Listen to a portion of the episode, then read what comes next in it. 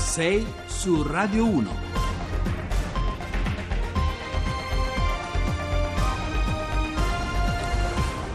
Buongiorno, sono le sei e zero otto e venticinque secondi, buongiorno da Carlo Cianetti, sei su Radio uno, anche oggi diversi argomenti, diversi argomenti dell'attualità politica, dell'attualità eh, della, della nostra quotidianità, insomma, però non perdiamo altro tempo e andiamo subito a cominciare. sei su Radio uno.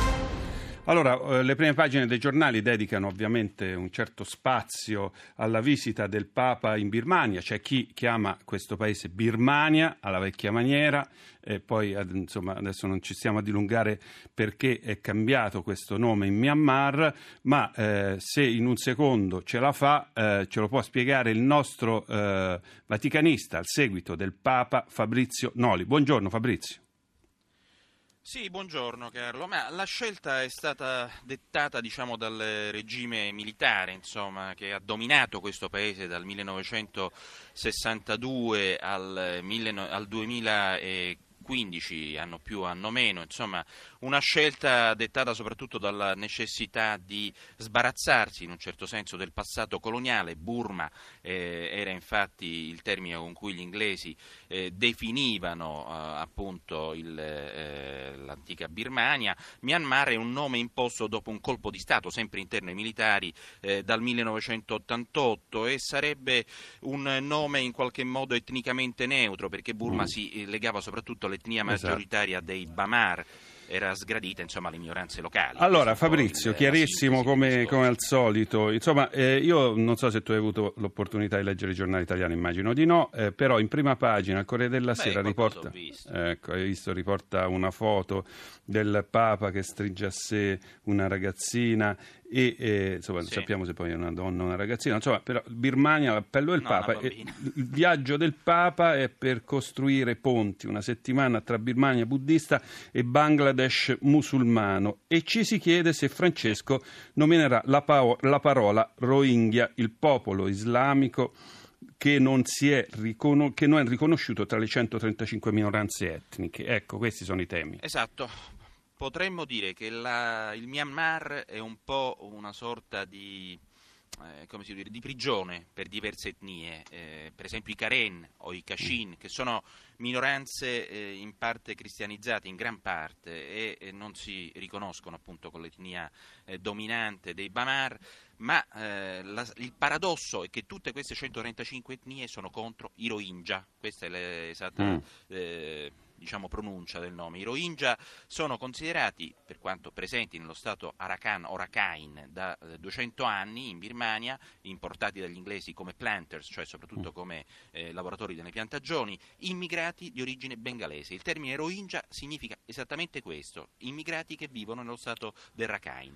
E, e sono in fuga, centinaia... millenovecentottantadue Sono in fuga, no? Da... si sono rifugiati in Bangladesh. Sì. Ecco, quindi il sì. Papa è, è stato invitato a non, non nominare questo popolo, popolo Rohingya. Esatto. E lo farà. Esatto, che, che si e dice? Così...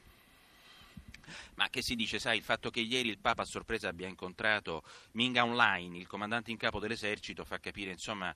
Eh, che eh, i militari non gradirebbero molto probabilmente uno, eh, diciamo, una deviazione da questi consigli da parte del pontefice. Alla fine del colloquio, durato una ventina di minuti, il direttore della sala stampa vaticana Greg Burke ha parlato infatti eh, che la sintesi dei colloqui era legata alla grande responsabilità delle autorità del paese in questo momento di transizione. La democrazia appare molto fragile, ma ancora di più appare fragile appunto eh, la necessità, insomma, in qualche modo di tenere questo paese composito unito, ecco, e non Non bisogna deviare da questo percorso, secondo i militari, che di fatto tengono ancora in mano il pallino della situazione, se così si può dire. Oggi eh, è probabile che il Papa però parli dei Rohingya in Bangladesh. Ci sarà mm-hmm. un incontro con eh, un gruppo di profughi. Ecco, oggi incontrerà invece il premio Nobel per la pace San Suu Kyi, o San Suu Kyi, come si esatto. pronuncia. Insomma.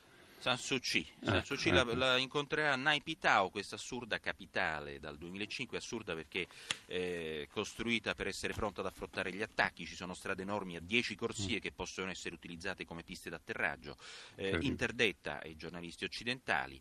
eh, sì, Aung San Suu Kyi è un po' il simbolo, attualmente è consigliere di Stato, una sorta di primo ministro, il ministro degli esteri, è un po' il simbolo di questa democrazia eh, che fatica ad affermarsi, anche perché dal duemilaotto, dalla nuova Costituzione, ai militari comunque riservato il... Allora, non sentiamo più eh, Fabrizio Noli, c'è stata un'interruzione. Insomma, eh, io direi quindi, se, se, se lo becchiamo, ricominciamo a parlarne. Però intanto andiamo avanti. Allora, sei e sedici per inviare messaggi tre tre cinque sei nove nove due nove quattro nove tre tre cinque sei nove nove due nove quattro nove.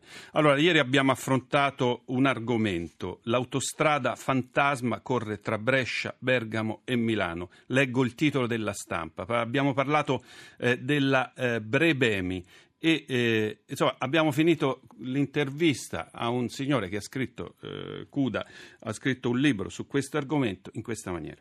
Mi chiedono il regista e il tecnico perché l'hanno fatta, quindi, questa autostrada? Eh, questa è una bella domanda. Facciamo delle ipotesi. Allora, intorno alle grandi infrastrutture ci sono, ci sono interessi convergenti, che sono mm. interessi sicuramente delle banche, ma sempre di meno.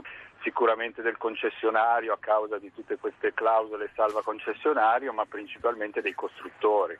Mm, diciamo che... Ci ha dato una risposta che ovviamente è una risposta molto più complessa, meriterebbe un approfondimento eh, e, chissà, e chissà che non ci torneremo. Allora, ecco, abbiamo il presidente di Brebemi, insomma, ci siamo tornati subito. Eh, presidente, buongiorno.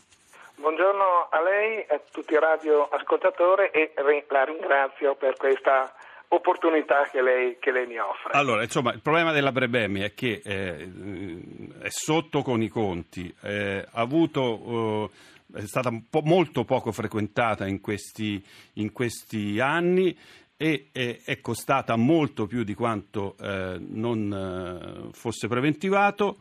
E, eh, però adesso mi pare che le, la situazione stia migliorando. Ieri noi lo abbiamo detto, abbiamo detto che è stata a, aperta una bretella che consente, eh, che consente insomma, un accesso più, una connessione, una interconnessione. un'interconnessione più facile. Allora, lei invece ci voleva dire, avete detto delle imprecisioni, ci dica quali sono. Beh, innanzitutto per quanto riguarda i costi, è sì. vero, il progetto originario era... aveva un costo di ottocento milioni di euro, ma poi nel frattempo è intervenuta la legge obiettivo, ci sono state le varie conferenze di servizi, i vari ministeri evidentemente hanno portato le loro ragioni, c'è stato un accordo di programma con Regione Lombardia che è stato sottoscritto da tutti i quarantatré comuni interessati e le cinque province interessate e alla fine il progetto si è notevolmente migliorato.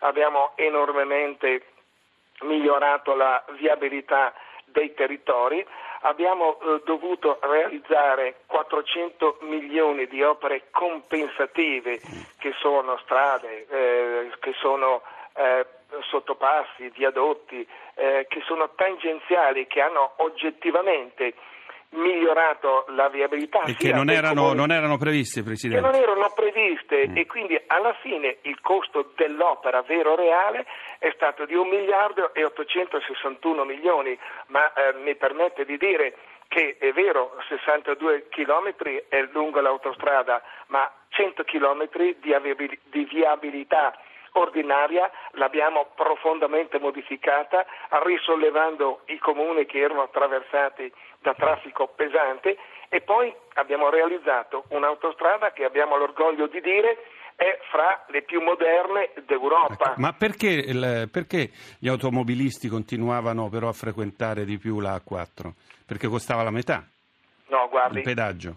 Allora, diciamo questo, noi eh, abbiamo aperto l'autostrada tre anni fa, mm. ma l'autostrada non era completa perché mancava questo anello di congiunzione, questa interconnessione che siamo riusciti a realizzare soltanto dopo tre anni. Manca, mancano ancora tre grandi opere che non sono eh, realizzabili da noi, no, non è dovuto, noi non dobbiamo realizzare queste opere, ma altri concessionari le devono realizzare e sono in ritardo. Quindi l'autostrada eh, è diciamo che è quasi completata eh, da dopo eh, la realizzazione di questa interconnessione. Non abbiamo ancora terminato le due stazioni di servizio, fra Bene. tre settimane avremo anche quello. Quindi, allora, eh, siete ottimisti però per il futuro, finora avete rimesso, però siete ottimisti per il futuro? Non lo dico io, mm. io ho, ho presente eh, eh, la, la lettera che un suo, credo, collega giornalista ha scritto recentemente su un quotidiano eh, nazionale, non le dico mm. eh, il, il, il quotidiano, ma dice che la comunità degli automobilisti esaurisce la sua esistenza e i suoi nervi sul nastro catramato, quattro, quattro corsie intasate di lamiere appestate dai gas, eccetera, eccetera, eccetera. Questa è la nostra concorrente. E questa autostrada, le voglio cortesemente Siamo in chiusura dire, però, Presidente. È stata voluta dai territori, fortemente mm. voluta dai territori. Mm-hmm. Okay. Questa autostrada fino ad oggi, dottore, è stata percorsa da trentadue milioni e centomila metri. Bene, allora Presidente, siccome io la devo, la devo tagliare perché dobbiamo andare avanti con un altro argomento, comunque il messaggio positivo ce l'ha dato. Quando le cose miglioreranno notevolmente ci risentiamo, anche fra qualche mese magari, perché con l'apertura di questa bretella insomma c'è la possibilità. Perfetto. Grazie allora eh, al Presidente di Brebemi, Bettoni. sei su Radio uno. Allora, parliamo di una cosa, Scal- qualcuno ha intitolato Scandalo Italia Nostra, perché che cosa è successo? È successo che eh, il consiglio direttivo dell'associazione eh, ha denunciato di fatto che eh, l'ex eh, presidente eh, di Italia Nostra, Marco Parrini, Italia Nostra è una delle associazioni ambientaliste più, più importanti del nostro paese, forse, forse la, più, la più antica, e, eh, insomma, ha distratto dei denari complessivamente, novantatremilaquattrocentocinquantacinque euro di rimborsi spese che non erano dovuti, ma non solo, dicono eh, la, la compagna Daniela Fassina.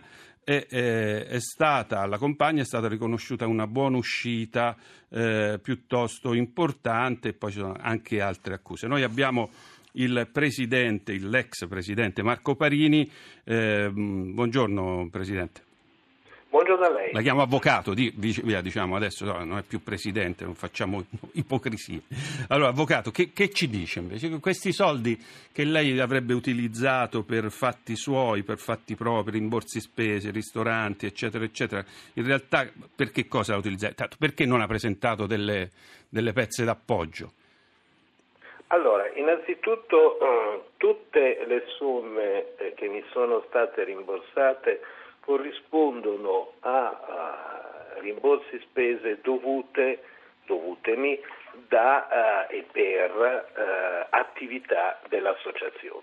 Io vivo a Milano, uh, la sede centrale sta a Roma e io ho dovuto per anni e anni, sono stato presidente nazionale per cinque anni continuativamente, ho dovuto uh, vivere a Roma, in albergo, mangiare al ristorante, spostarmi nelle duecento sezioni, tante ne ha Italia Nostra sul territorio, in auto, in treno, in aereo, dedicando mediamente due, tre notti la settimana, eh, sottraendole quindi alla mia attività professionale, a girare il paese o a starmene nel mio ufficio eh, a Roma, dove ho dovuto amministrare non solo i problemi. No, ma che, che, che le spese ci siano è chiaro, ma perché non ha presentato le pezze d'appoggio come si fa sempre in tutte le aziende, in tutte le associazioni? Ma questo è assolutamente falso. Ah, ecco. Tutte le eh, rendicontazioni da cui nascono queste fonti, devo dire anche anonime, perché poi gli stessi impiegati ieri mi hanno telefonato dicendo che erano strabiliati da queste cose, ma eh, sono tutte state oggetto di rendicontazione mm. e eh, sono inserite regolarmente nei bilanci, sono state approvate dal Consiglio stesso e dall'Assemblea dei Soci che approva al referendum ogni anno i bilanci, per la qual cosa è stata semplicemente una eh, operazione di killeraggio eh, politico portata avanti da quella che una volta era la ex opposizione e che adesso è diventata, attraverso un'operazione... La dobbiamo, la dobbiamo interrompere, ma riprendiamo fra qualche minuto. Adesso Onda Verde, ci aspetti al telefono, fra quattro cinque minuti torniamo eh, con il pres- l'ex presidente eh, Marco Parrini di Italia Nostra. A più tardi.